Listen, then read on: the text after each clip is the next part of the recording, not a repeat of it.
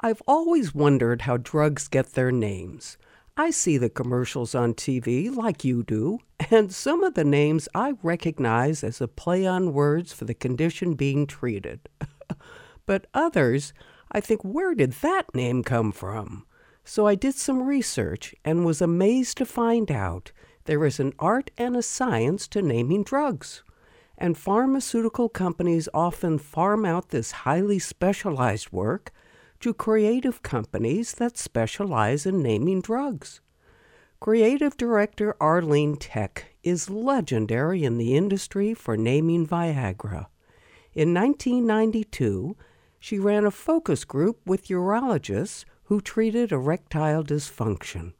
At the conclusion of the session, she asked one of the doctors what it felt like for men when the condition went away. the doctor said, Visualize a strong stream.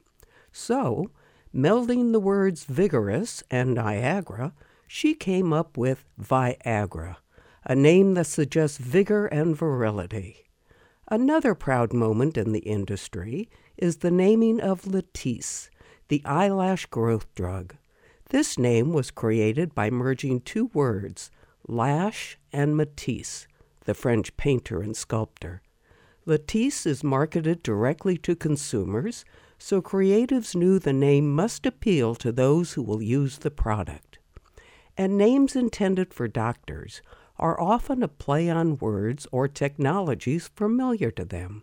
For example, the hepatitis B and C drug Pegasys is based on a pharmaceutical technology known as pegylation.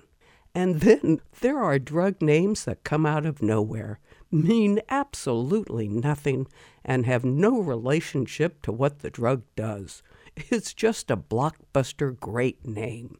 I give you Prozac, the antidepressant named in the early 1990s and today even appears in the Oxford English Dictionary. There's a famous quote from William Shakespeare's play Romeo and Juliet A rose by any other name would smell as sweet. Well, that's true when it comes to love, but when it comes to prescription drugs, the name is everything.